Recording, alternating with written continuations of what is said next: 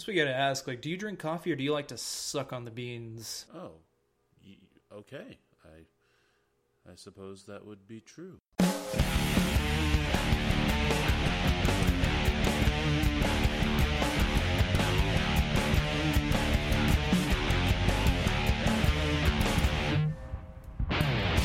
Alright, all you movie junkies and cinephiles, it's time for the SLS Cast with your hosts, Matt and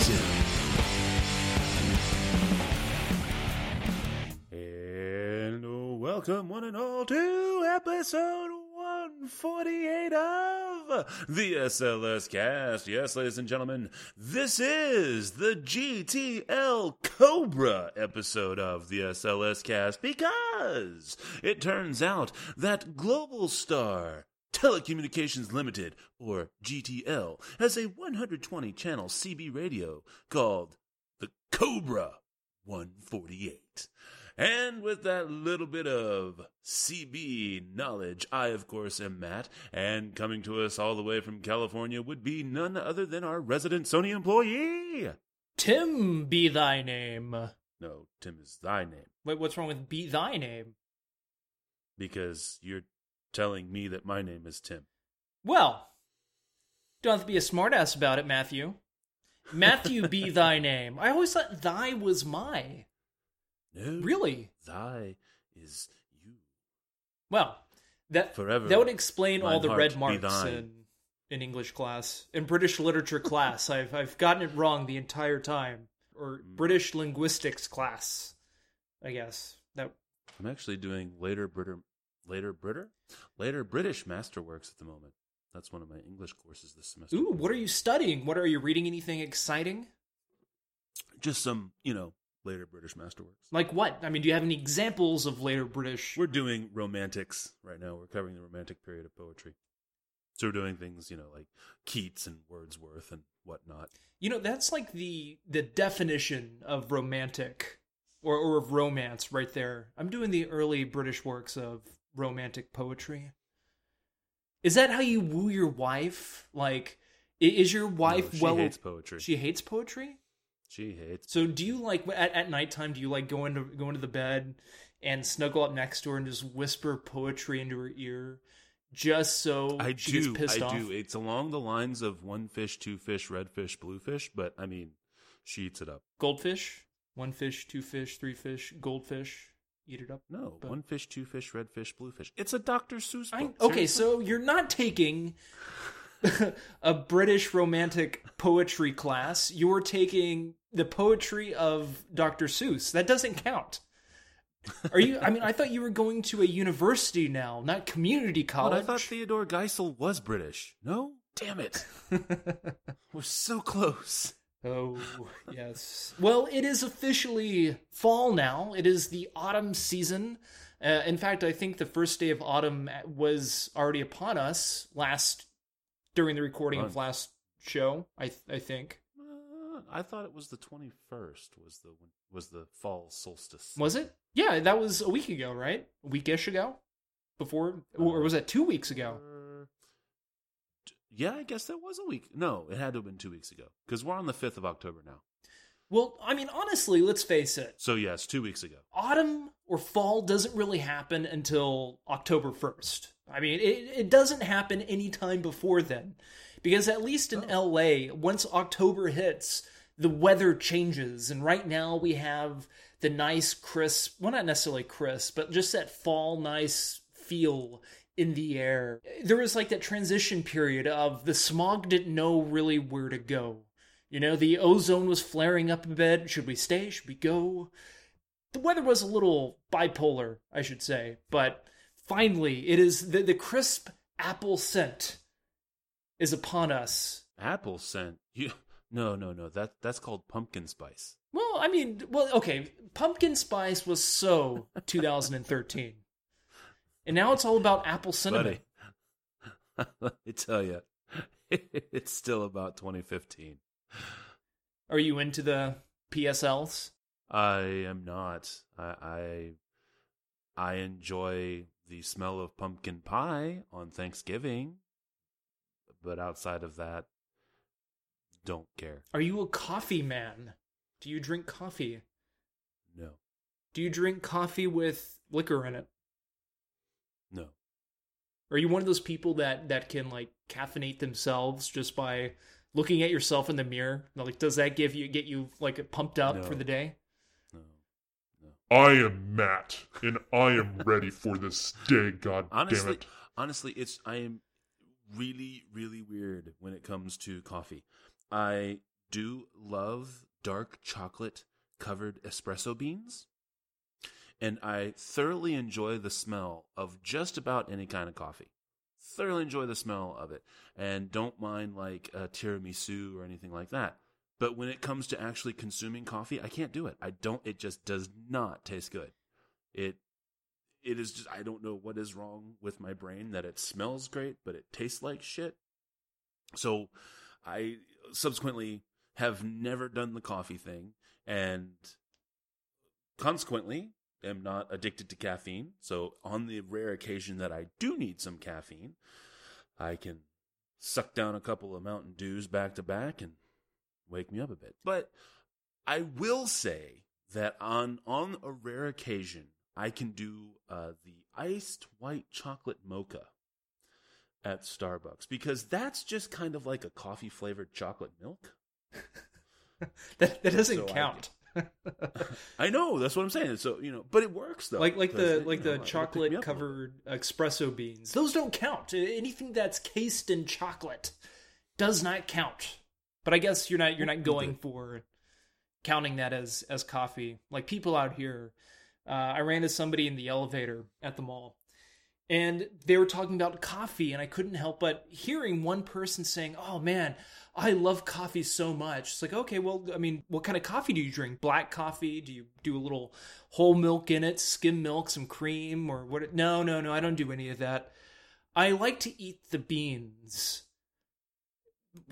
I mean, with chocolate, like chocolate-covered coffee beans or espresso beans. No, I like to go and buy full beans and spend the entire day at the office or wherever just sucking on coffee beans. I don't understand how that could be more gratifying than just drinking that cup of joe. Why do you have to chew on that bean? I don't get that. I just have chocolate covered espresso beans every once in a while. Yeah, well, at least you're not a douche about it, so that's good. I don't know about the sucking on the beans or anything like that. I just, every once in a while, get some. So we got to ask, do you drink coffee or do you like to suck on the beans? Be a big negatory, good buddy. So how's the weather in Houston? Is it still summer? Actually, it has cooled off over the weekend. I was enjoying some beer out on the patio on Saturday evening. And we were grilling burgers and dogs. I have some nice sirloin burgers, and we were grilling those out. It was 63 degrees outside. Wow. When we were doing that. Nice. So it's been very pleasant over the last few days, and I look forward to it remaining pleasant for perhaps another week, and then it'll get this weird cold thing going on, and then it'll just get hot again. Yeah, we got the 70s going this week until Friday when it spikes up to 90. Which is kind of a good thing, because yesterday, Sunday, was the first day when it started really getting cool. And you go out and you talk to the really bitchy people that work at the front desk of anywhere, really. And those people always hate the cold out here. It's 75 degrees, and they're complaining about it being way too cold. Or maybe it was more like 69 since it was like 7 o'clock in the morning. I don't understand it. Oh. I guess, do you want to go ahead? We don't have any email or news of the weird that I'm aware of, so do you want to go ahead and get to the regular news? Yes, let's do it. All right, folks, here we go. It's the news.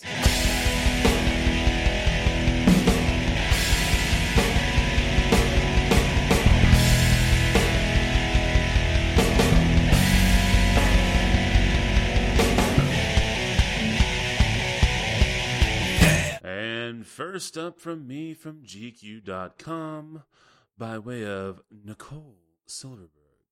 Joseph Gordon-Levitt's tightrope movie, The Walk, is literally making audiences throw up. She writes, Oh boy, do I love a good movie. I love getting a box of hot tamales, a big bucket of popcorn, and surrendering myself to the power of film. But my absolute favorite part about going to the movies is not throwing up.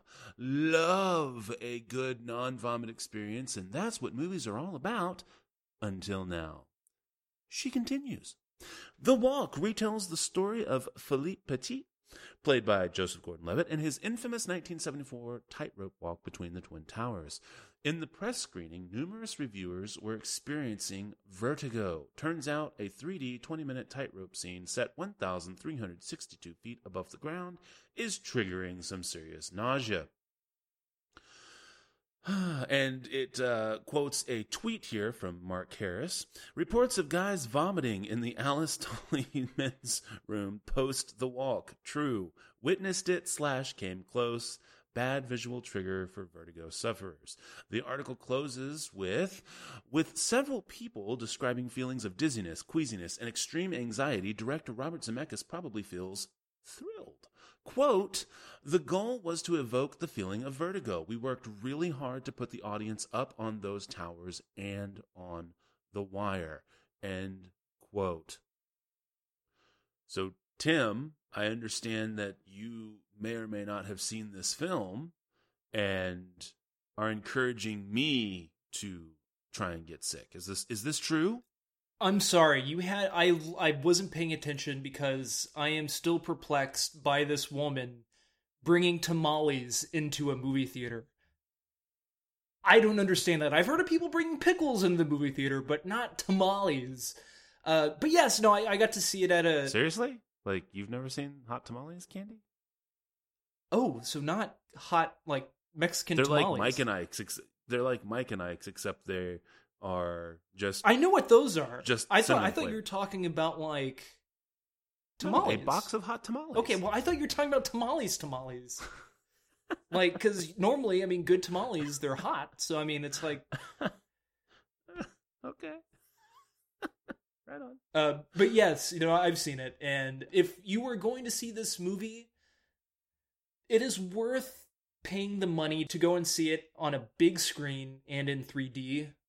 It's a fun movie. It's different. What makes it it charming is that it's not a $100 million budgeted film. They made it for, I think, like $33 million, but it feels bigger and it's well done, especially Joseph Gordon-Levitt's in it. And I can totally see how people are vomiting. I mean, it's definitely triggering the vertigo feeling and whatnot. So it's pretty cool. So Matt, bring your chuck bucket if you need to.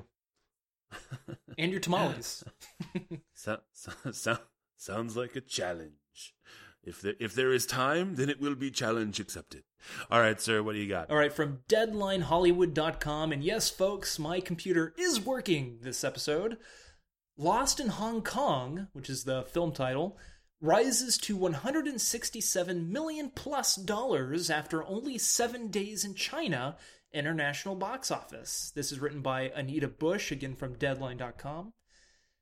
After a record-breaking box office weekend in China, the Zhengzhou comedy Lost in Hong Kong is heading into this box office weekend already logging in with a whopping $167 million after only 7 days in release. It was the highest ever opening of a Chinese film with $170 million over the weekend. The blockbuster about a man who becomes involved in a murder investigation while on a sightseeing trip in Hong Kong with his wife and brother-in-law grossed almost $20 million just yesterday. Yesterday being October 1st. So it grossed almost $20 million on October 1st alone, and it is also in some theaters stateside here in the U.S. In only 26 locations, Lost in Hong Kong has a cumulative total of $743,000 domestically. The film is a sequel of sorts to the same director's 2012 hit comedy Lost in Thailand, which ended up grossing $197.8 million worldwide, with almost 100% coming from international box office receipts. The film's performance in China was benefited by the fact that it starred local box office draw Vicky Zhao, and the country has been celebrating National Day this past week, a time when school and businesses are closed. Last weekend, it trampled over all domestic players in the marketplace, including Mission Impossible, Minions, and Pixels, to take the box office crown.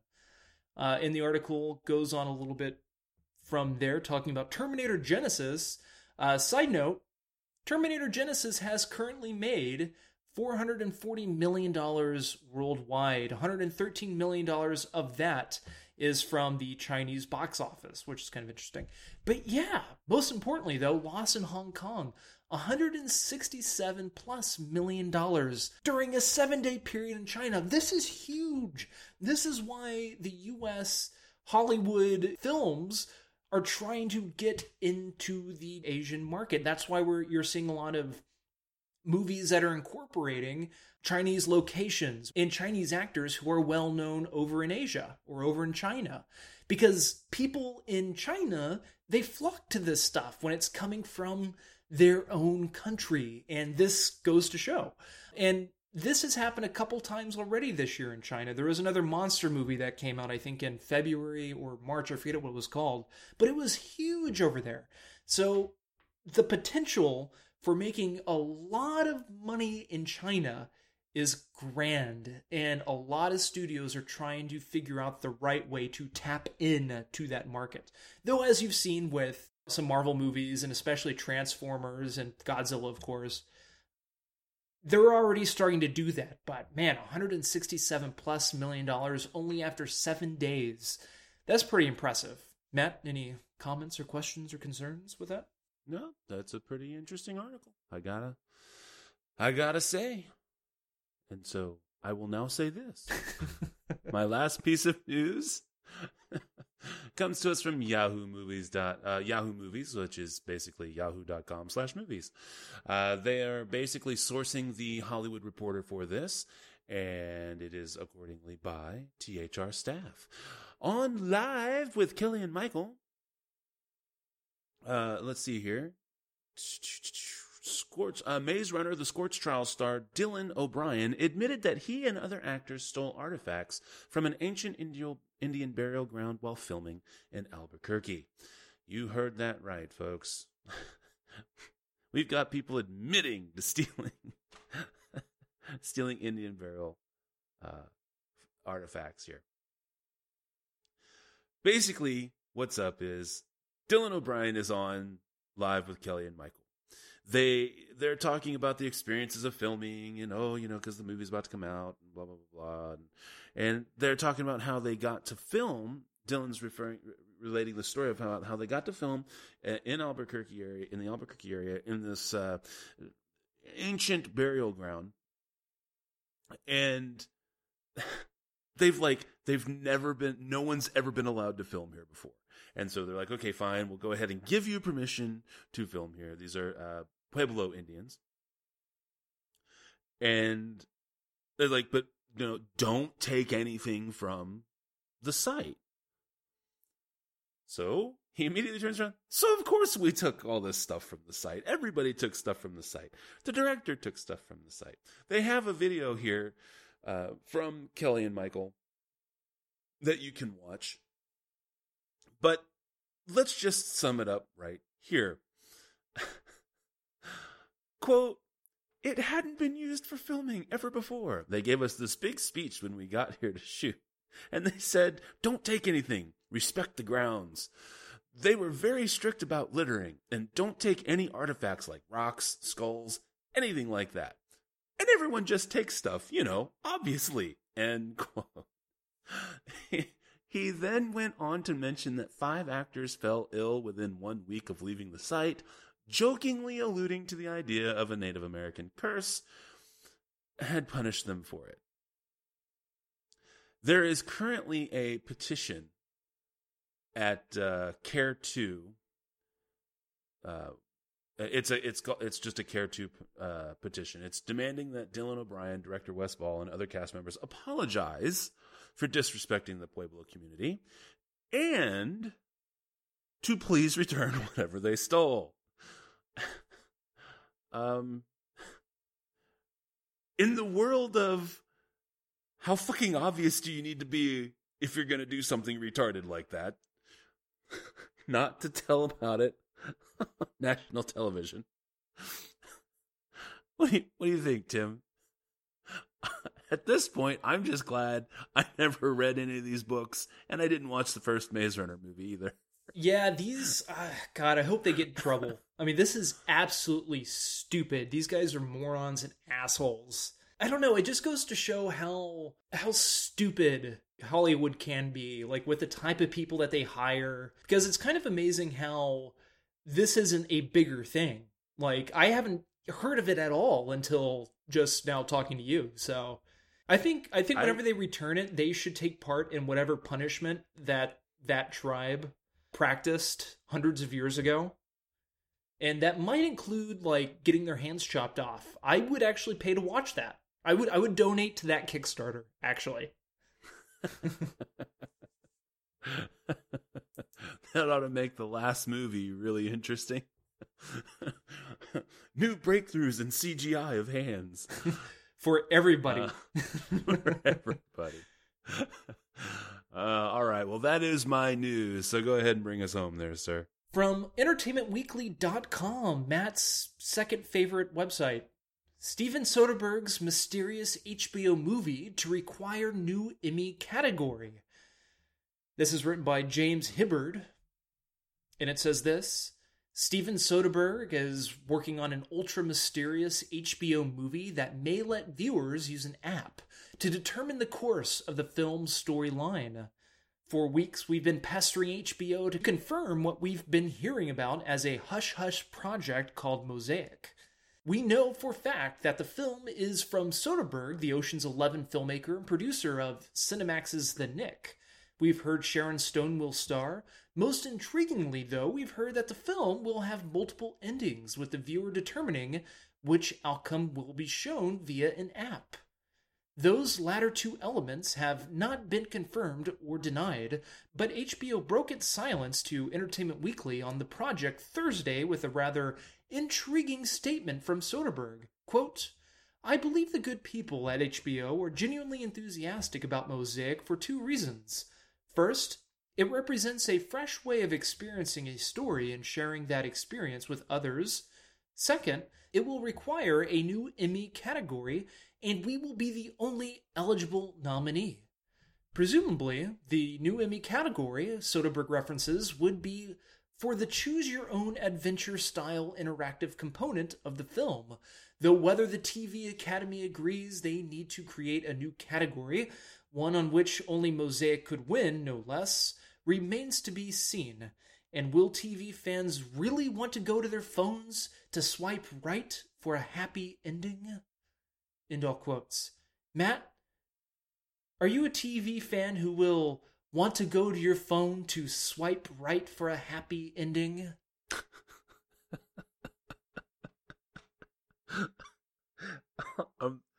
Is it wrong that all I can think of are masturbation jokes right now?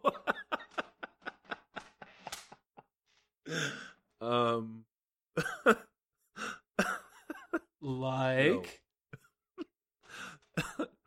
Swiping right for a happy ending? I mean, oh, there's just so much potential for masturbation jokes there. Well, I mean, you don't have to use... I don't even know where to begin. I'm like a dog chasing cars. I wouldn't actually know what to do if I caught one. But, okay, to quote from The Joker and Dark Knight,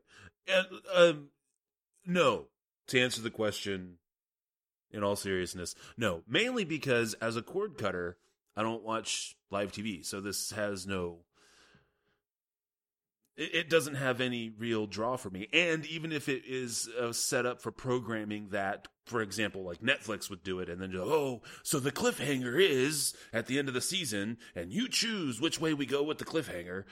No, because by the time a resolution were to come, however much longer it would be, or even if it was over the season break or something, and they're like, oh, well, even if you T-voted or whatever, the thrill would be gone. So...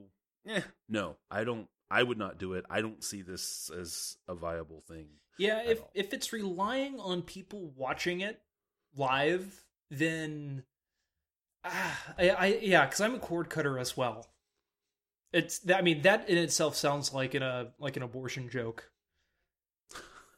But I don't even know if that's even a category of jokes. But anyways, I just don't see as well how that can work, because like with everything on HBO, do people like whenever like Game of Thrones comes on? I don't know. I don't fucking watch it. Like on Saturday nights, are people like, shit, it's 8:00. We got to cancel all of our dinner plans. Schedule nothing at 8 p.m. so we could watch Game of Thrones. And I'm not saying that there's... I'm sure there are people that do that. There's quite a large... Well, see, that's just it, though. For, like, the super-duper amazing major shows, I would say probably, let's just say the top 30 shows, I would say, yes, there is probably enough of a dedicated following that does watch it as it airs that it might make some kind of an impact. But the simple fact of the matter is that even people who get HBO Go or will be subscribing to HBO Online, which I think is now finally available for the entire public and not just limited to iTunes, mm-hmm. because I need to get that.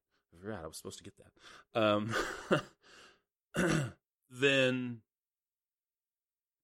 there might be something, but it's not going to be enough to make up for the difference for people who are going to be like those who do it on HBO Go or do it on, because I don't see it. I don't see it happening. And I mean, and I literally have been, we cut the cord I want to say a little over 8 years ago. Ooh, you were the pioneer. Mm-hmm. You pioneered the cutting of the cords. So whenever they write books, whenever books comes out about, or maybe a book comes out about cord cutting, you took part in like the first chapter. I did. That's actually kind of cool to say that you were literally part of a revolution. But is it in the way people really experience entertainment? That's kind of cool. I think cutting cords in this day of age is kind of like the obvious thing, you know, with how fucking expensive it is when you can just pay $30 for internet, and well, for me it's $80. But they're getting you now too. See, companies like Comcast now have introduced a 300 gigabyte cap, and for every X amount of gig you go over, something like 20 or 50 that you go over in your data usage, they're charging you $10 a month. And so you could theoretically go over $30, $40, $50, $60, $70 a month. I think they said they were going to cap it at like $50 or something. But they're now saying, oh, but we'll just charge you $30 a month more. And then now you're unlimited again. But if you don't go over your 300 gigabyte, we're not refunding you your $30. So they're already doing it, because as people cut the cord more, they're just going to rely on the internet more. So they're just going to charge more for the internet. I'm just fucked anyway. I mean, we pay $85 a month for internet because Time Warner Cable has a monopoly over here. But I digress. No, they don't. They don't. No, there is no monopoly. They just happen to have regional non-compete contracts worked out. See? They're sharing the marketplace, Tim. Fucking asshole. Yeah, they could suck my dick. They could suck it. You know what? They can swipe right for a happy ending. Swipe right for go fuck yourself. Well, I guess lastly, this is something that I really wanted to talk about last week. From geek.com, yes, believe it or not. Well, I guess you shouldn't believe it or not, because it's obvious that there would be a geek.com. Ridley Scott's Prometheus sequel, now known as Alien, Paradise Lost. This is written by TJ Dietz. This is from September 28th. Ridley Scott does not plan on slowing down anytime soon. The 77-year-old director has been releasing one film a year since 2012's Prometheus, two in 2013, counting both The Counselor and the TV movie The Vatican, continues to discuss future projects along the way. With The Martian ready or already hit theaters this past weekend, he's already talking about his next project, the sequel to Prometheus, which he recently revealed to be titled Alien Paradise Lost. The title takes its name from John Milton's epic poems about Adam and Eve's expulsion from the garden paradise of Eden after Satan pulled some nasty tricks on them. Comparisons between the prime humans overreaching, eating the forbidden fruit, ties into the Greek myth of Prometheus, stealing fire from the gods, and of course the overarching themes of this franchise, which basically imply that poking our noses all around space only leads to death and destruction. But how does all that tie into the continuing space drama being told by Scott? Quote, "I'm sure you've never been through it. The poem's a book. Paradise Lost," end quote, he said to the interviewer. Quote, "It sounds intellectual, but there is a similarity to it. That's where it stops," end quote. In another interview, Scott expanded on that explanation, quote, "We're heading back to where and how and why the beast was invented. We'll go back into the back door of the very first Alien that I did 30 years ago," end quote. Scott also recently stated that he wants to keep playing in the pre-Alien sandbox with possibly 4 films total. He explained that he saw the xenomorphs themselves as a piece of biological warfare, and that those sequels will continue to explain how they went from the things seen in Prometheus to the ones seen in Alien. End all quotes. And a couple things that I read in other articles a week ago, so I apologize if... you might want to do a little fact-checking, listener. I think they're supposed to start shooting this early 2016-ish. And it's supposed to have some ties. I think the first one here is supposed to have some ties to the character of Ripley. So yeah, that's something to be excited for. I know, Matt, you and I both were excited and pleased with Prometheus. Are you ready for Prometheus 2? I forget if you thought that this was a thing that absolutely had to happen, or if you were just meh about the possibility or not. I've been waiting for the sequel to Prometheus since I was walking out of the theater talking about how amazing it was with my dad on the way to the car in the parking lot. That's how long I've been waiting. And I am very excited about having it at all. And I think it's really cool because while it is not considered a later British masterwork, we often refer to it in the British masterworks class, and so I think it's very. I think it is very telling where, at least, where some of the themes of the movie are going to be coming from with a title like Paradise Lost. So yeah, cool. And that's my news. Right on. All right. Well, then I believe it's now time for Did It Age Well? Did it age well? We're gonna find out now if it aged well over 20 years or more. Or what? Oh. Swipe right with your penis to find out if Monster Squad aged well or not.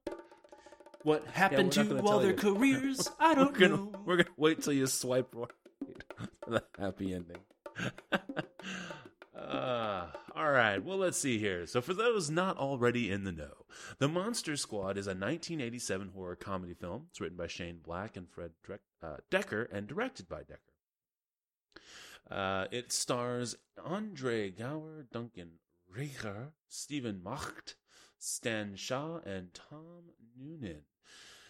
Let's see here. This is basically a group of kids. These are preteens that idolize classic monster movies. They hold meetings in a clubhouse, and they call themselves the Monster Squad. They have... the club leader is this kid named Sean. He's got a little kid sister named Phoebe who's always trying to join the club. And he finds himself in the possession of Van Helsing's legendary monster hunter diary.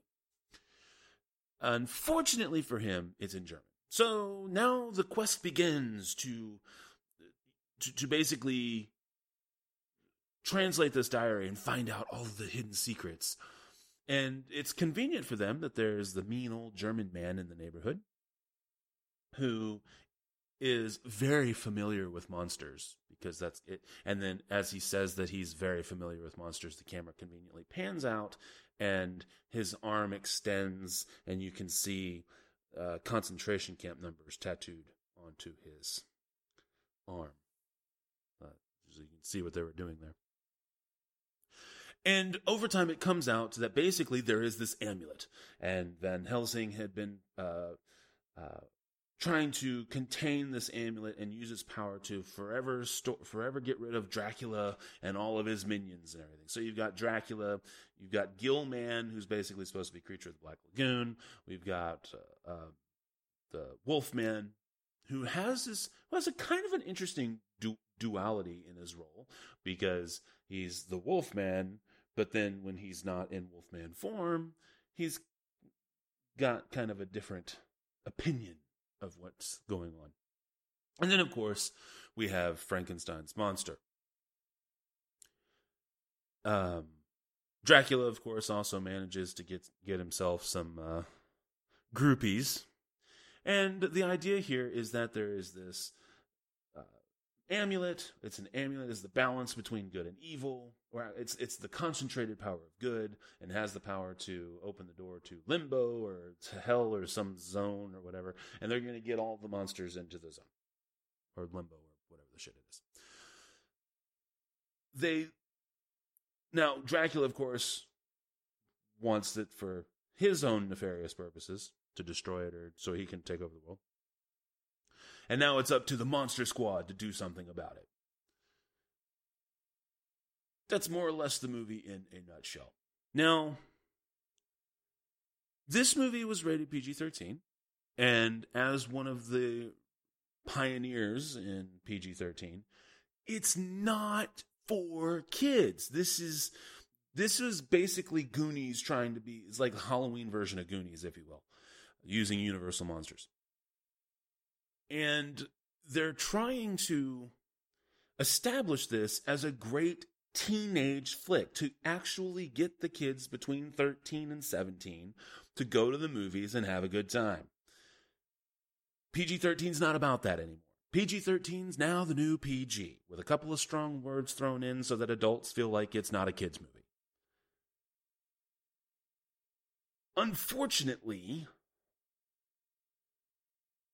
that's where the coolness of this movie ends, for me.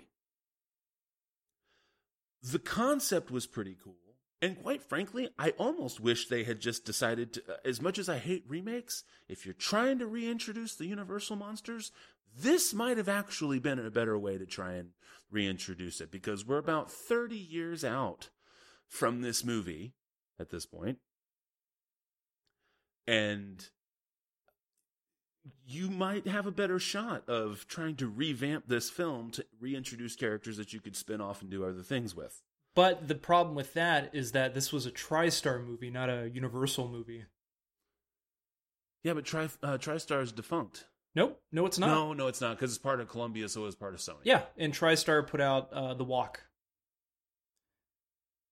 They put out the who-huh? The Walk, the Man on Wire movie. Oh, because that's related to this.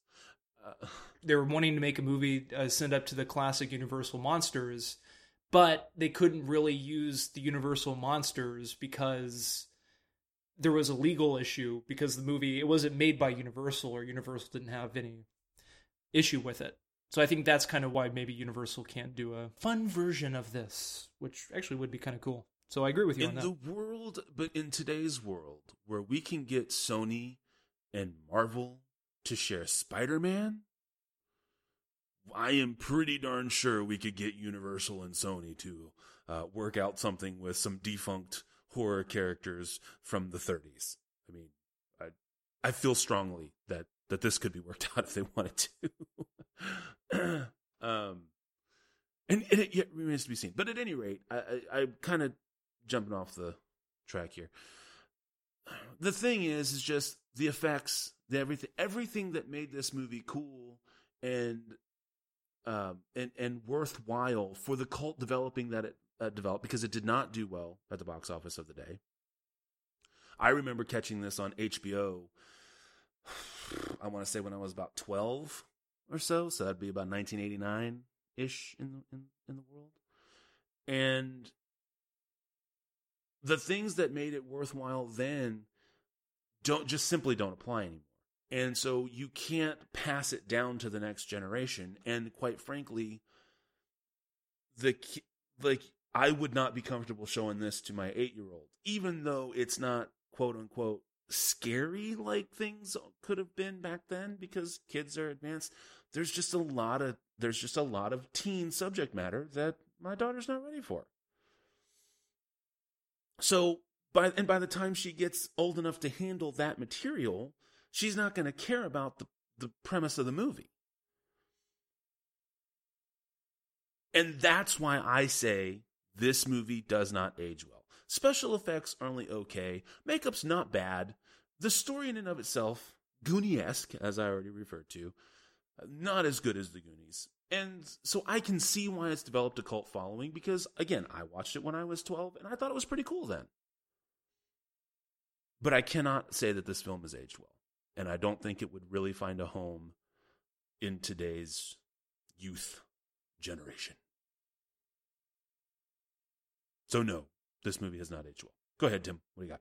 Yeah, so like what I what we were talking about just a second ago, that this was a TriStar movie, and this was TriStar sent up to the classic Universal Monsters, but they couldn't, legal-wise, for legal reasons, obviously, they couldn't model the characters after the classic Universal Monsters. They brought Stan Winston in to come in and do the monster effects. And of course, for those of you who know anything about movie makeup, you definitely know, or at least are familiar with the name of Stan Winston. He's done some of the best work in movies over for the past 30-35 years or so. And so he was brought in, and what the great thing about Stan Winston is that he loves the classic Universal monster movies. When he was a kid, you can every interview that he does when he talks about what influenced him is the Wolfman, for example. He always wanted to do the Wolfman makeup and the Wolfman costume, and I think that was one of the first costumes that he did. I might be wrong, but it seems like I remember that's sticking out in my mind from an interview for some reason. So he's very much into the classic monsters. So I'm sure when he got the offer to come in, he was very jazzed about it. Yes, I get to do the Wolfman, the creature from the Black Lagoon. And then he's probably reading the script and oh, shit, Gilman. Damn it. So how am I going to make these creatures look not necessarily look exactly like the classic Universal monsters, but how can I make them make them reminiscent of those characters? And so this is pretty much what he did, is what you see on the screen. Everybody looks pretty much the same other than the Wolfman. And Frankenstein has a little bit of changes, but there's, a lot of the film, especially everything that pertains to the Frankenstein's monsters character, with the little girl and whatnot by the pond. A lot of that is ripped out of the old 1930s Universal movies. So it was kind of interesting, and that's one thing that I really enjoyed in this movie, is seeing the love and the compassion towards these characters and the whole mythology and whatnot put into this one big kind of mega mashup type of movie. And I thought the overall story, what the characters were fighting for or fighting over, made sense. And it was fun. It was something goofy and over the top.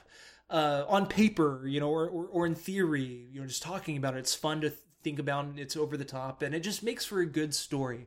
I do too agree this would be an awesome remake, and in fact, up until I think 2 or 3 years ago, they were supposed to remake it. It didn't happen for whatever reason. It could have been legal issues with Universal. But what really detracts from the fun and that passion is all the other stuff that this movie is made up of. I like the kids. I like the dynamic between the kids. It's kind of like your run-of-the-mill, young kid adventure movie from the 80s. You have the fat kid. You have the nerdy, geeky kid. You have the tough, good-looking, leather jacket-wearing kid. It's pretty much like the Goonies. And so it works for the most part, but it's the language. It's having to be PG-13. What was this movie trying to accomplish? That's the thing. I think adults going into this movie would have, I mean, at least me going into this movie now, I would have been a little weird, a little bit put off watching this movie because I wasn't exactly sure what they were trying to go for. And it's not that like every once in a while the kids will say damn or hell. No, some of the subject matter is pretty racy and it's a little off-putting. Most of the time it's really funny. But once the charm comes out, the hard work and the passion and the love come through the movie, you just wonder, like, what producer got their hands on this film and thought, you know, we need to racy it up a bit. You know, I think this movie would appeal to 30, 40-year-olds. So let's have it with kids doing. I mean, if this movie was made now, with not necessarily the same script, but with the same idea of like, okay, let's make a fun fantasy monster movie, but let's make the dialogue a little coarse. Well, it would probably be a Seth Rogen movie, seeing it being a TriStar Sony movie. It would probably be a Seth Rogen movie. But it's with kids, and it just doesn't work for today. So in that regard, I believe Monster Squad did not age well.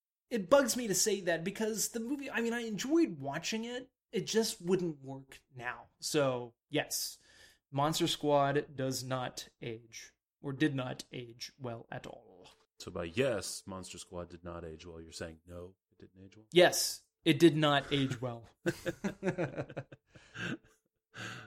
Nice. All right. Well, next week we're going to be doing a new entry in our latest bonus segment, Was It Worthy? We're actually going to be looking at Rosemary's Baby from 1968. It actually won Best Supporting Actress and Best Adapted Screenplay at the 41st Academy Awards. So we're going to take a look at that flick and see if we believe it earned those Academy Awards. Yay! And I guess without any further ado, the movies! And we actually have four movies this week, though. We have A Nightmare on Elm Street 4, The Dream Master, A Nightmare on Elm Street 5, The Dream Child, or sometimes known as just Nightmare on Elm Street, The Dream Child. Kind of interchangeable there. And then Freddy's Dead, The Final Nightmare. We also have, of course, fresh in the theaters, The Martian. So where would you like to start there, Tim? Why don't we start on a high note before we make ourselves throw up going through the last three, or these three Freddy Krueger movies? Fair enough. All right, let's see here. So then I guess we're going to be starting with Freddy's Dead, The Final Nightmare. No, I'm just kidding.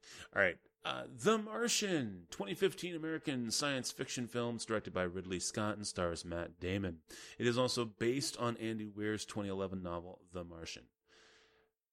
So let's see. Total stars, though, we've got Matt Damon, Jessica Chastain, Kristen Wiig, Jeff Daniels, Michael Pena, Kate Mara, Sean Bean, Sebastian Stan, Axel Henning, Chiwetel Ejiofor, and Donald Glover. This movie is basically about it's the Ares 3 mission to Mars. It's supposed to be the Ares 3 manned mission to Mars. And it is going seemingly well, when a scheduled storm comes in, but is much more severe than what they believed it would be. There is an accident during the evacuation, and Matt Damon finds himself stranded on Mars. The story then goes from there to his survival and bringing him home.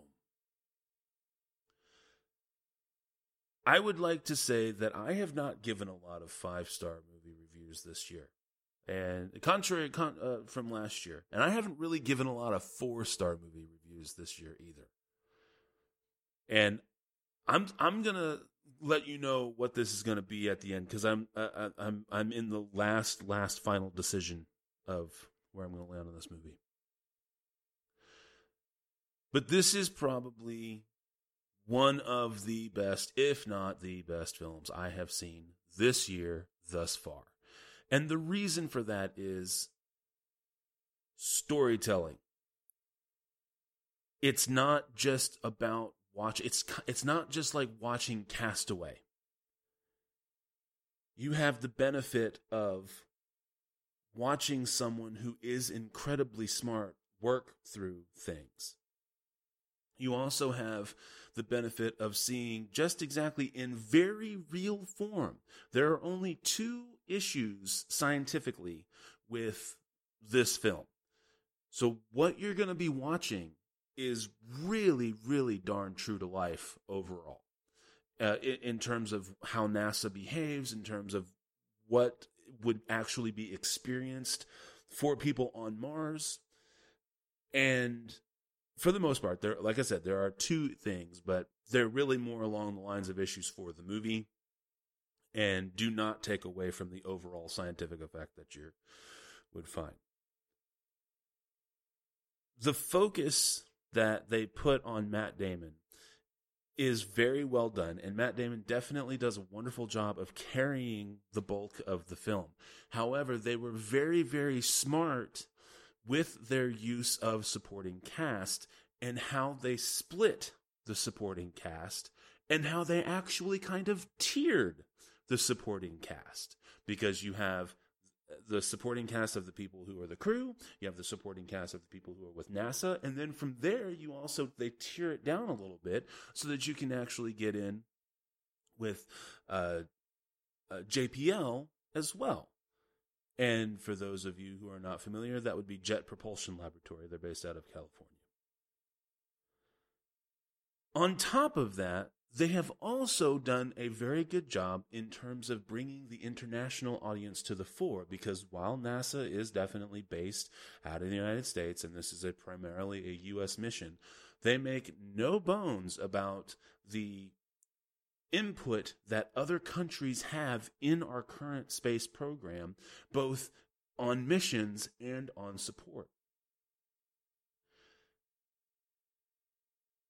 The way that Scott has told the story and how he blends really good uses of dramatic tension with sprinkled action and not overly done, with no redundancies in performances by that supporting cast, especially at the tiered level,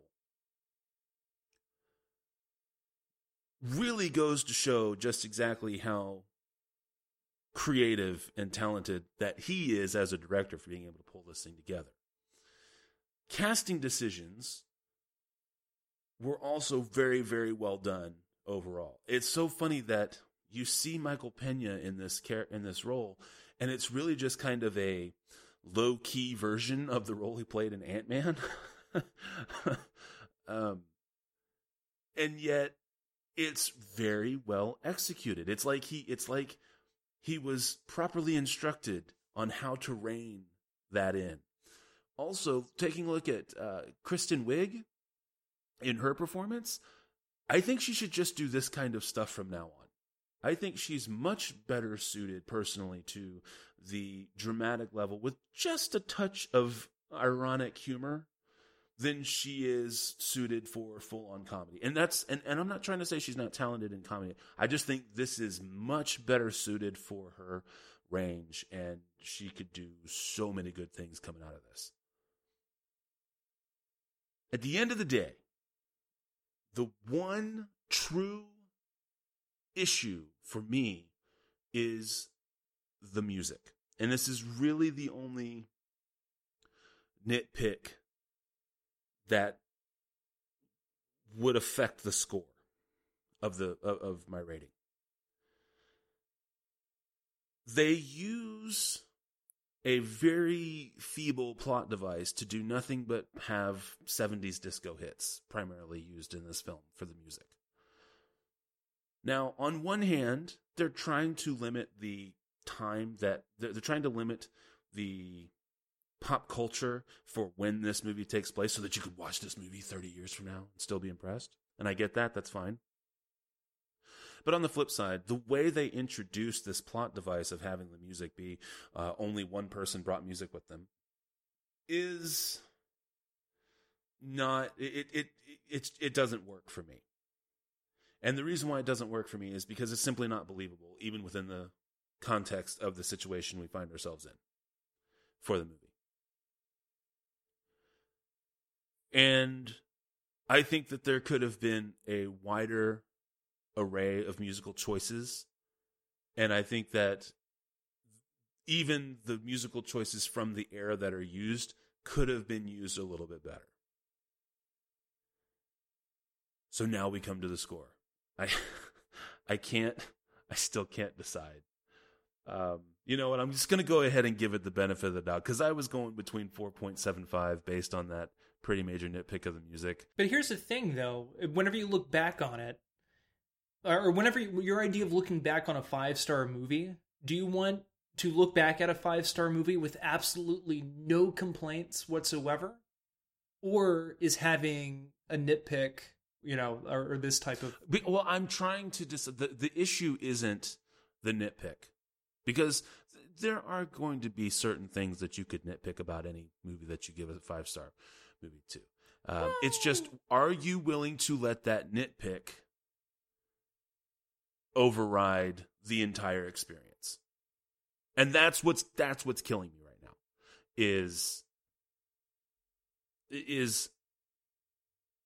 I'm debating whether or not, because I feel it's a legitimate nitpick, but I cannot say for certain whether or not it detracts from the entire experience as a whole. I don't know, Matt. It sounds like it absolutely ruined the movie for you. Because I thought that Guardians of the Galaxy was a five-star movie. And I fully admit, even to this day, I still love it. And I still love it. And I watched it just a month ago with the fam and still enjoyed it just as much as I had watched it the first time. And it's still a five-star movie. It's not a perfect movie. And I'm totally willing to grant that it's not a perfect movie. But I still love that movie. So,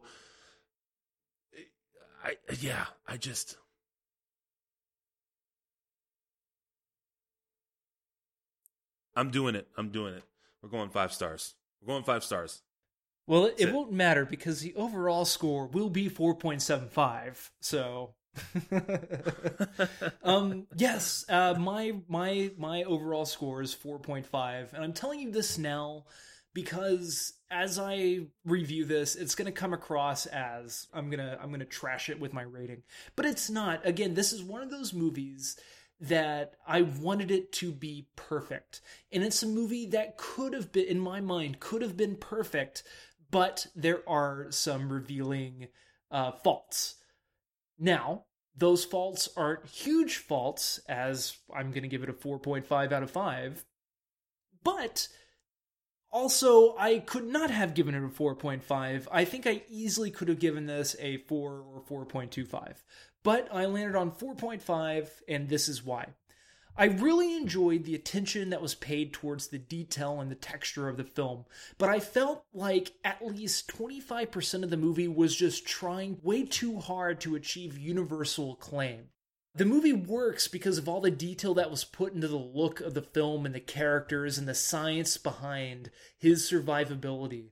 They gave Matt Damon's character, which his name is Mark Watney, the believability and all the scientific skill for the audience not to question his every move and the many life-threatening decisions that he's forced to make throughout the film.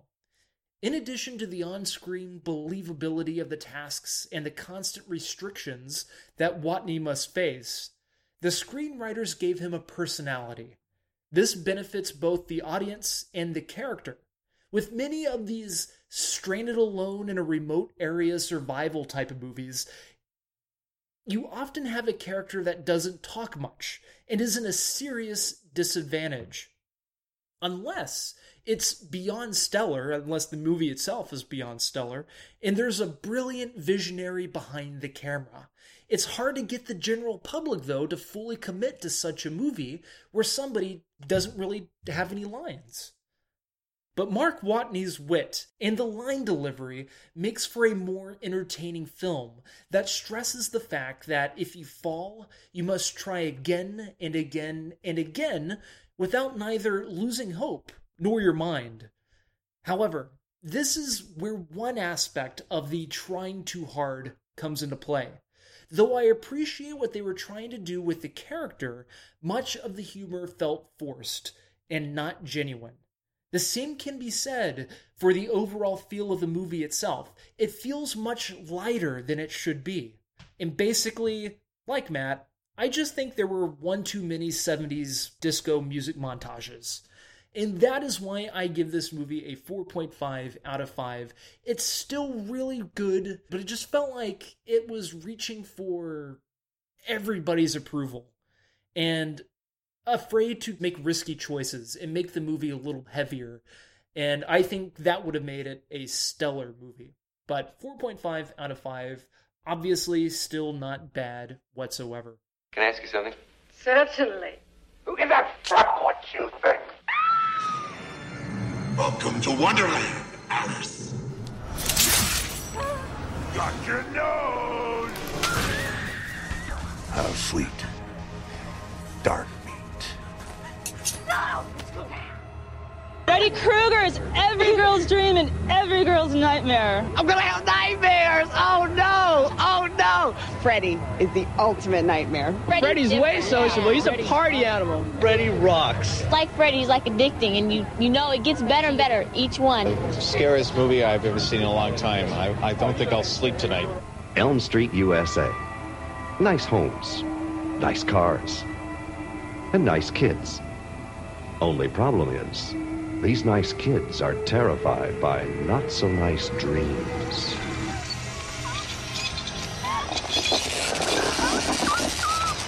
This is it, Jennifer. Your big break in TV. What's the prime time, bitch? Please, God. This is God.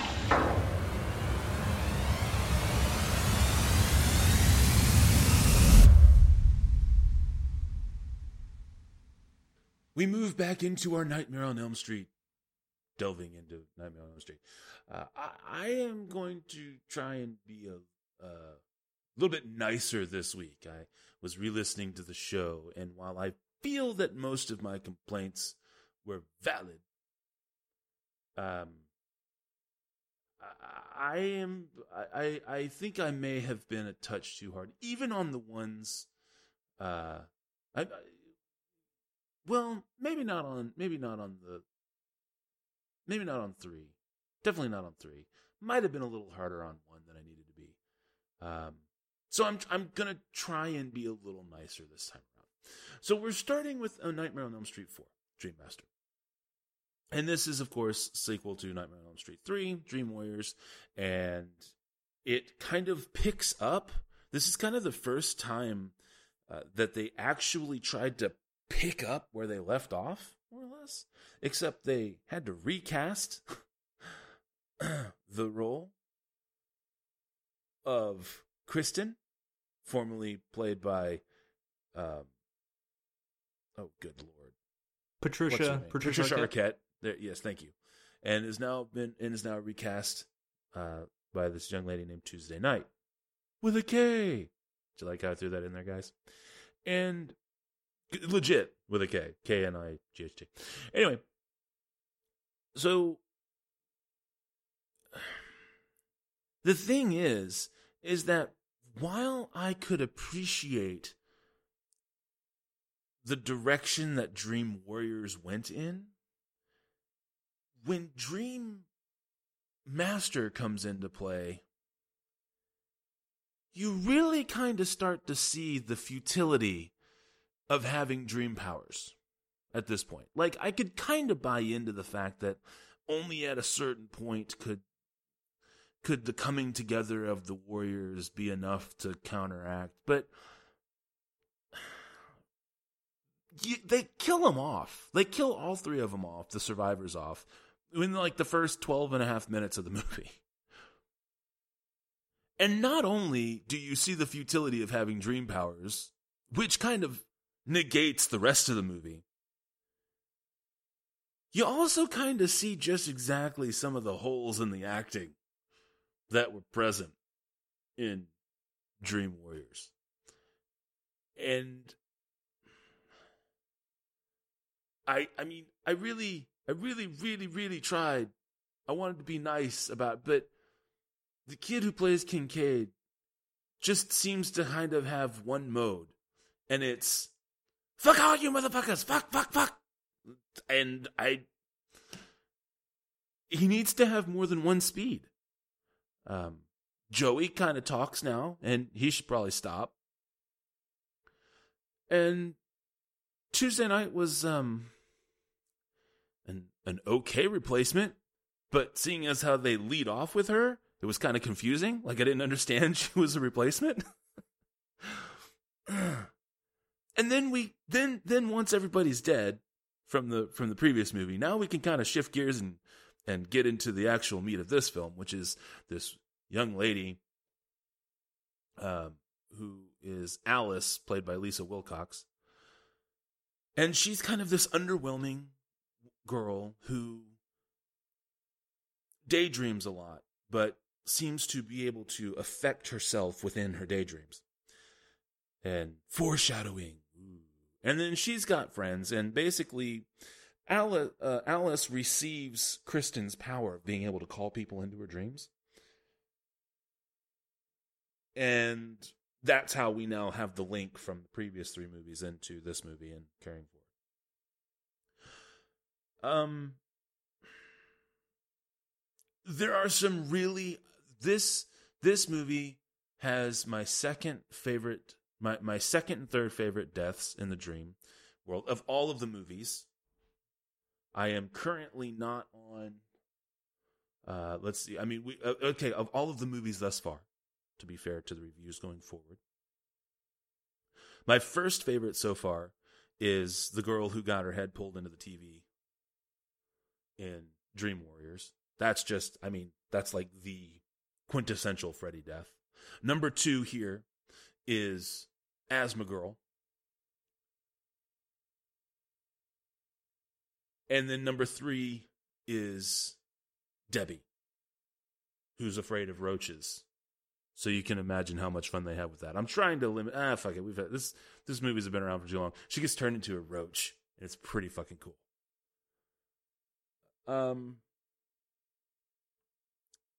But even as Alice absorbs powers and starts to become the Dream Master, she doesn't really exhibit...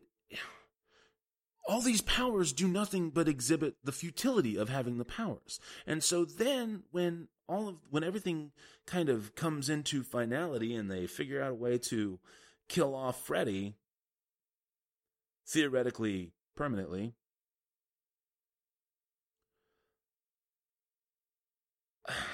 I'm just at this point in the series, I'm having trouble buying it. It's not that Freddy's gift is that he keeps coming back because he only exists in the world of dreams, even though he tries to come into reality every now and then. It's that if you're going to have an exercise in futility, you've really got to disguise the futility, and this movie doesn't do that.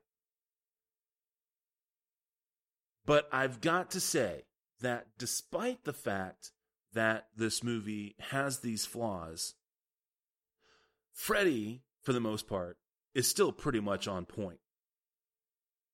And I really enjoyed watching Freddy.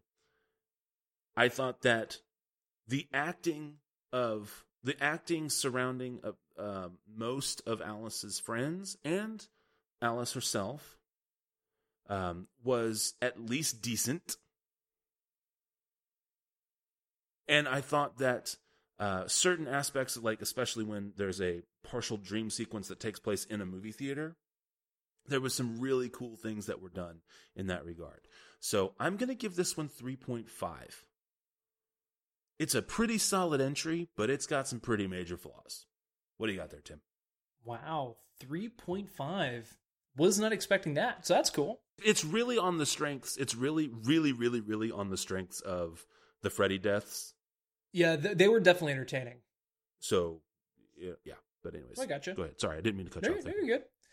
So, if you didn't think that the series hadn't gone off the rails and steered clear of the Freddy mythos already, here's the second batch, or volume 2, of the Freddy flicks. And Dream Master kicks off our volume 2 of these three movies. Or which are these three movies. This is where the films begins to sacrifice creative story-driven ideas and terrifying scares for a vat of pop culture references and self-parody. Where Dream Warriors proved to be a creatively successful detour for the franchise, Renny Harlin, who is the director of Dream Master, takes another franchise detour from the detour without creating anything really compelling or adding any meat to the Freddy mythos. Instead, Harlin gave us an MTV version of Freddy, which he wanted to make Freddy out to be some sort of superhero. This was achieved by completely going against the grain of the Elm Street norm. As a result, Dream Master not only became the most successful independent film of the time, which it grossed $50 million at the domestic box office, but it launched Renny Harlin's career straight into the A-list with big-budget Hollywood films such as Cliffhanger and Die Hard 2, and it jettisoned the Freddy Krueger character into pop culture stardom. After this movie, you saw him everywhere in apparel, merchandise, toys. Kids were playing with him even though he was a child murderer. Kids are wearing Freddy Krueger outfits. It's kind of ironic. The movie does have some very interesting visuals and effects sequences. For example, like what Matt was talking about, Debbie turns into a cockroach. Also, at the end of the movie, there's a great sequence where the souls of the murdered are coming out of Freddy. That's at the end of the movie. And then a really cool sequence that I actually really liked and surprised by was the loop sequence when Alice runs out of the cafe and gets into the car over and over and over again, which is a pretty fantastic sequence and moment when you realize that something really odd is happening. And it's very much like a dream. So I really like that. Now, it's nothing outstanding, but when you're watching a movie like this, it sticks out. It definitely sticks out, but it's absolutely obvious that the production of this movie was rushed, and it's actually a common theme for the 4th, 5th, and 6th Freddy Krueger movies, all of them are rushed, and that the film was in the hands of an inexperienced filmmaker. Yes, Renny Harlin had some really cool ideas, but he had some awful ideas as well. For example, the beach scene with the shark Freddy and then Freddy wearing sunglasses. And it's difficult to fully praise aspects of this movie when something dumb and outrageous quickly happens. You can give props for at least showing Freddy coming back to life instead of him just suddenly appear. But he was brought back to life by way of a fire-pissing dog. What? Literally, it's a dog who pisses fire that raises Freddy from his grave, pretty much. And also, Freddy's bones are dug up in a dream. Now, how does that make him come back to life if it's being dug up in a dream? So, stuff just really wasn't all that clear. But when it comes down to it, the glaring problems, literally, for example, every sprinkler in the cemetery is on during a funeral scene. I don't know. To me, that felt like it was an accident other than a humorous moment, but I shit you not. It's the middle of a funeral scene, and every single sprinkler is going on.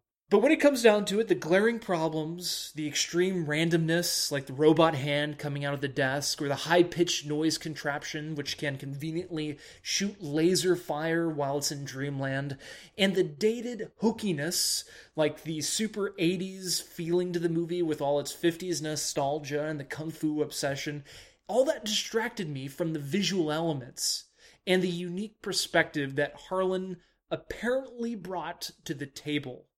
And that is why I give Dream Master 1.75 out of 5. Wow. It's almost like a reverse of last week. I know. It only gets better from there, so. Okay. Here we go. Nightmare on Elm Street 5. Dream Child. This is from 1989. Now, you guys gotta understand, we have literally got a total of 6 movies within 7 years. They were just trying to cash in so much, so fast.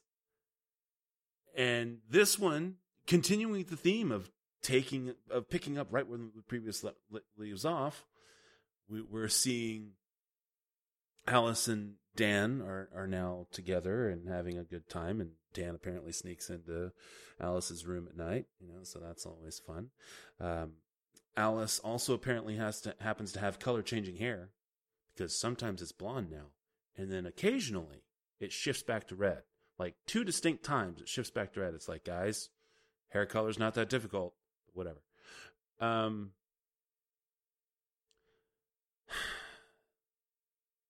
Basically, the gist here is Freddy is now trying to use Alice. Alice gets pregnant, and he's trying to use Alice's unborn child to fulfill his, to actually come back into the world for real. So whatever. Okay, I guess if that's what we got to do, then that's what we got to do. Now, Whit Hertford plays little old Jacob Johnson. And if you don't know, when you look at this kid, you're going to be like, man, that kid looks kind of familiar. He's that little shitty brat at the very, very, very beginning of Jurassic Park. Just, so you can kind of keep your pop culture filter going on for that time period. Really, I don't know. It's just... This movie, okay, I know Tim was lamenting 4 as going off the rails, but this is where the movie just completely just loses its identity entirely. They're trying to add to the mythos. They're trying to alter the mythos at the same time they're adding to the mythos. They're also changing the way that Freddy looks, and they're like switching the eyes back out, because the eyes were initially red and then blue, and then there was something else and another blue. Whatever. The only coherent thing about this entire movie is that it is basically that Robert Englund is still Freddy. Outside of that, this movie, I don't know. There's just really nothing special about it. I can't say that it's a completely terrible movie. And I will say that there were certain themes that I thought pulled off pretty well when they were expanding the mythos. But I'm not really a big fan of how they worked in Freddy's mom back into this thing. I really wish they would have left that. I really wish they would have left that part of it alone, merely because it turns into such a key part of the ending that it causes the ending to kind of fall flat. I was initially going to give this one a 3, just because I was, again, trying to be nicer. But there's a reason this is the low point of the series, for a series that just, again, has not aged very well at all.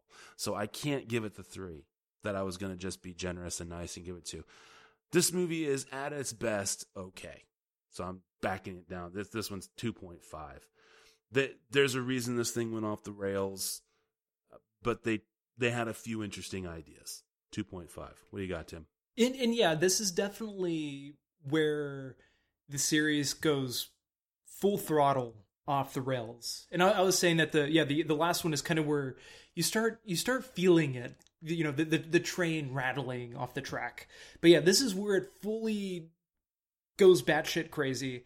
And that is why I actually almost liked it, because of how bad it actually is.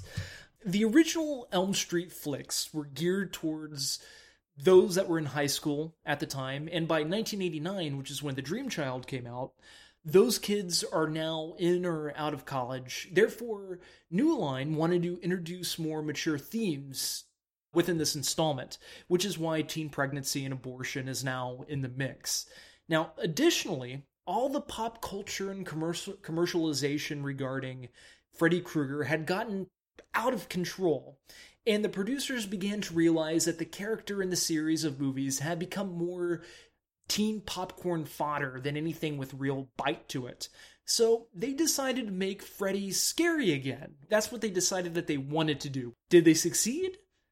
Not really.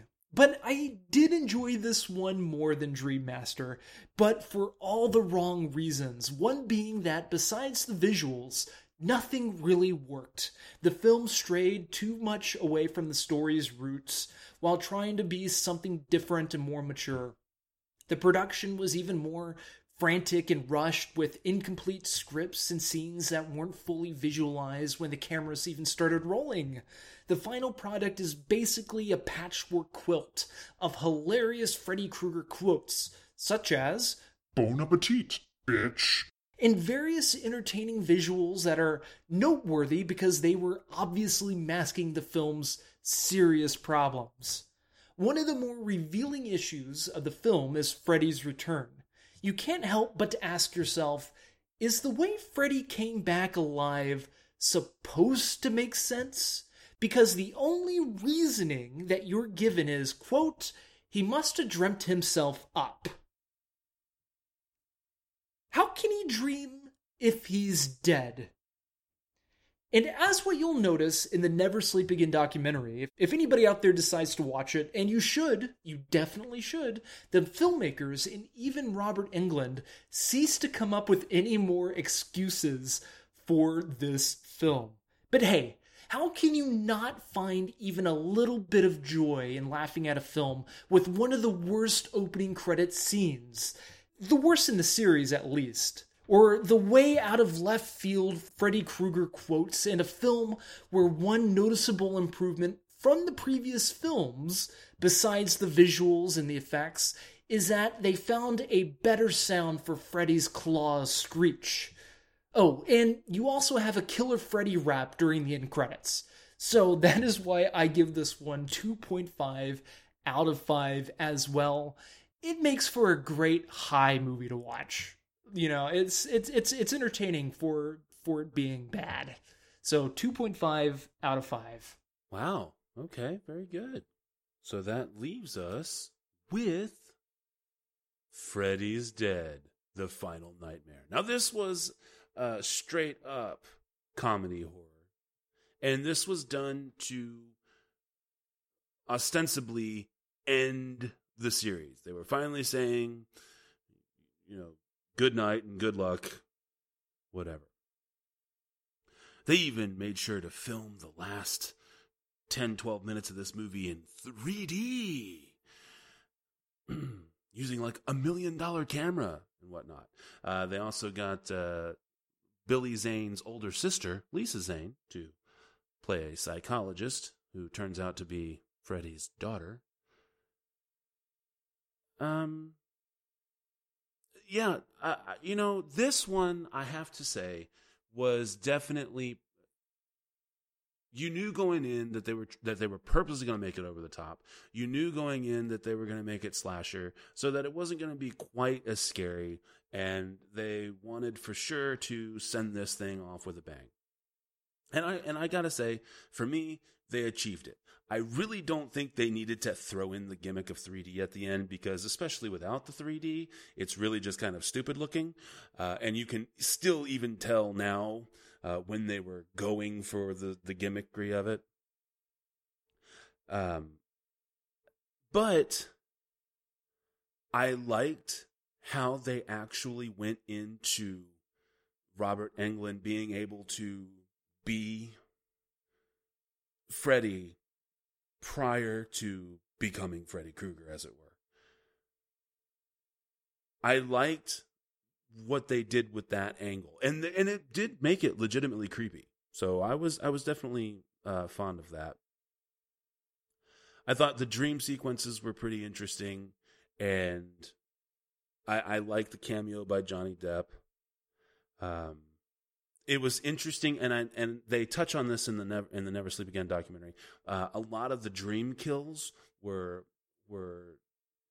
subtext of social commentary of the day, which I thought was also pretty clever of them as well. And I was down with it. I gotta say, I was down with it. But as with the rest of the series, just didn't age very well. And I was glad that they were done. Theoretically, I was glad that they were done. And so I like that from here on out, we're kind of dealing with not so much rebirths per se. Well, the 2010 is going to be a straight reboot, but they're going to try and deal with different aspects of the culture that was created by Nightmare on Elm Street as a whole. So seeing as how they had the foresight to say, this is it, we're not going to do any more of this main series thing at all, fine. And they stuck with it to that end. 3.25. Sent it out with a bang. Funny, but just didn't age well. Go ahead, Tim. Really the one positive thing I can say about this movie is that this is the better looking of the films in the series, I guess. Better looking as in it looks professionally done, like they had a little bit more of a budget to put behind the movie to really go out with a bang. It's very 90s, which was kind of nice. You're not stuck in the 80s, 50s nostalgia vibe that was happening with pretty much all the other movies other than maybe the first two. But it kind of looks like one of those 90s procedural dramas with the yellow, orangey colors. You had the drug-addicted teens, and of course, there's the social commentary galore. A lot of the movie they talked a lot about cocaine and meth and sleep deprivation caused by doing drugs. And one kid, Breckenmeyer, the actor Breckenmeyer, he's been in a few things. Young guy in this one. He is doing drugs, and he gets sucked into a TV, and he's in a video game, pretty much. And, God, it's dumb. It is it is so dumb. It doesn't make any sense, and it is just not funny. Now, with the other movie, I gave the other one a fair rating because you can tell that they were trying to go for something that if they had the time, if they had the budget, and if they had the manpower, there was a talented director and there were talented people behind the camera. It could have been, I think, a good movie, an even better movie. But my God, with this one, it looked like they had the time. It's one cohesive film. It's Freddy Krueger playing video games. That stuff is what got me. Because to me, Freddy should never play video games. His character pretty much just went to shit when he started acknowledging pop culture as a cheap gimmick or joke for the audience. He breaks the fourth wall throughout the entire movie. Every once in a while, it's okay if there's like a little wink to the camera or a little nod to the camera. But this was just a little too much. Yeah, and the 3D effects, it was just so gimmicky. It just wasn't good. And it was obvious how gimmicky it was. And even if you were watching it with 3D glasses in 3D, which if you get the DVD version of it, not the Blu-ray, but the DVD, I read somewhere that actually comes with a 3D version of the film with 3D glasses, with the red and green glasses. So that might be worth it. I don't know. It just, it aged poorly. And the last 15, 20 minutes of the movie, when the 3D kicks in, doesn't really work. And wow, the send-off for Freddy was lame. And I'm just so glad that Wes Craven stepped in. And Robert Shea, the producer of all these movies from New Line, sat down and thought about something. And I'm glad that something was, let's give Freddy the proper goodbye, or one last proper movie, which would be Wes Craven's New Nightmare. But God, this movie is just not good. So I give this one a 1 out of 5. Well, no, maybe not a 1. I'll give it a 1.25. Because I don't want to say that I absolutely hated it, because there were moments of it, like the others, where it was like, God, what the hell are they doing? That it's entertaining. But it just got sad. It just got sad. So I'll just stick with 1.25 out of 5. there you go. I guess that leaves us with nothing else because the movies are now done. So next week, we are going to be wrapping up the entirety of everything Nightmare on Elm Street. We're going to be doing Wes Craven's New Nightmare. We're going to be doing Freddy vs. Jason and the Nightmare on Elm Street reboot from 2010. We'll also go ahead and close out the Never Sleep Again, the Elm Street Legacy documentary, and give you our final thoughts on that. We are also going to go ahead and do the new movie that's out in theaters, Sicario. Tim has been anxiously awaiting this one, and so we are going to go over it and discuss. So those are the movies for next week, and if nothing else, I believe that brings us to the spiel, does it not, sir? Spiel on, bitch. All right. Well, the music you've been listening to, as always, has been brought to us by our music partners, Cries of Solace. You can catch them on ReverbNation.com and Facebook.com, both/Cries of Solace. As for us, we are, of course, the SLS Cast, and you can find us at SLScast.com. You can also send us an email to the show at SLScast.com. You can follow us on Twitter at the SLS Cast. You can follow me, this is Matt, on Twitter at NitTwit12345. You can also climb aboard that information superhighway and track down Tim on Twitter if that is your heart's desire. And of course, you can always subscribe to us on iTunes and or favorite us on Stitcher Radio. So until next week, this is Matt saying that thanks to Jeff Daniels, I get to say this. I just never did buy this idea that you have to live in Los Angeles to be an actor. I didn't see that as a requirement in my job description. Take care, cinephiles, and we'll talk to you again next week. Bitch.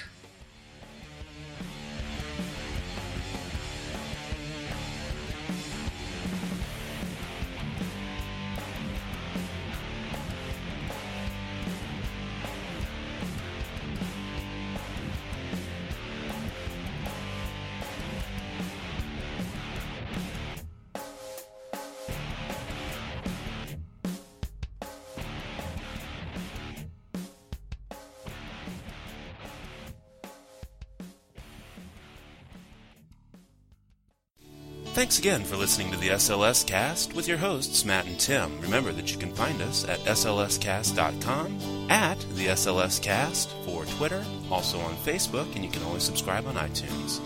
Thanks again for listening.